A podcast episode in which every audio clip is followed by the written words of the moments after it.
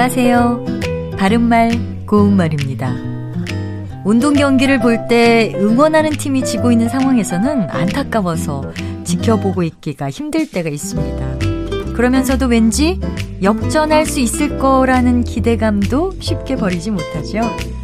이런 상황을 가리켜 말할 때 역전할 수 있을 거라는 일말의 기대감을 버리지 못한다. 이런 표현을 쓸 수가 있습니다.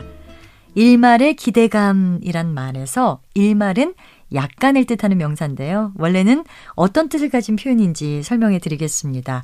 일말은 한일자의 바를 말 또는 칠할 말자를 쓰는 한자어입니다.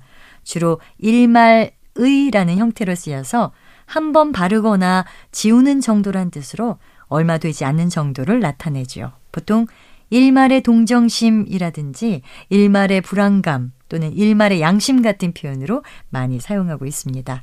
일말에 나오는 한자 바를 말이 사용된 다른 표현을 좀 살펴보자면 말소를 줄 수가 있는데요. 이것은 기록되어 있는 사실 따위를 지워서 아주 없애버림을 뜻하고 보통 주민등록이 말소되다 같이 표현합니다.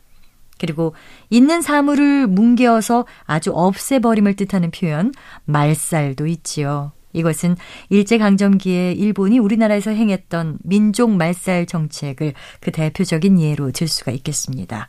말소와 말살은 모두 뭔가를 없애버린다는 뜻을 공통으로 하고 있습니다. 바른말 고운말 아나운서 변희영이었습니다.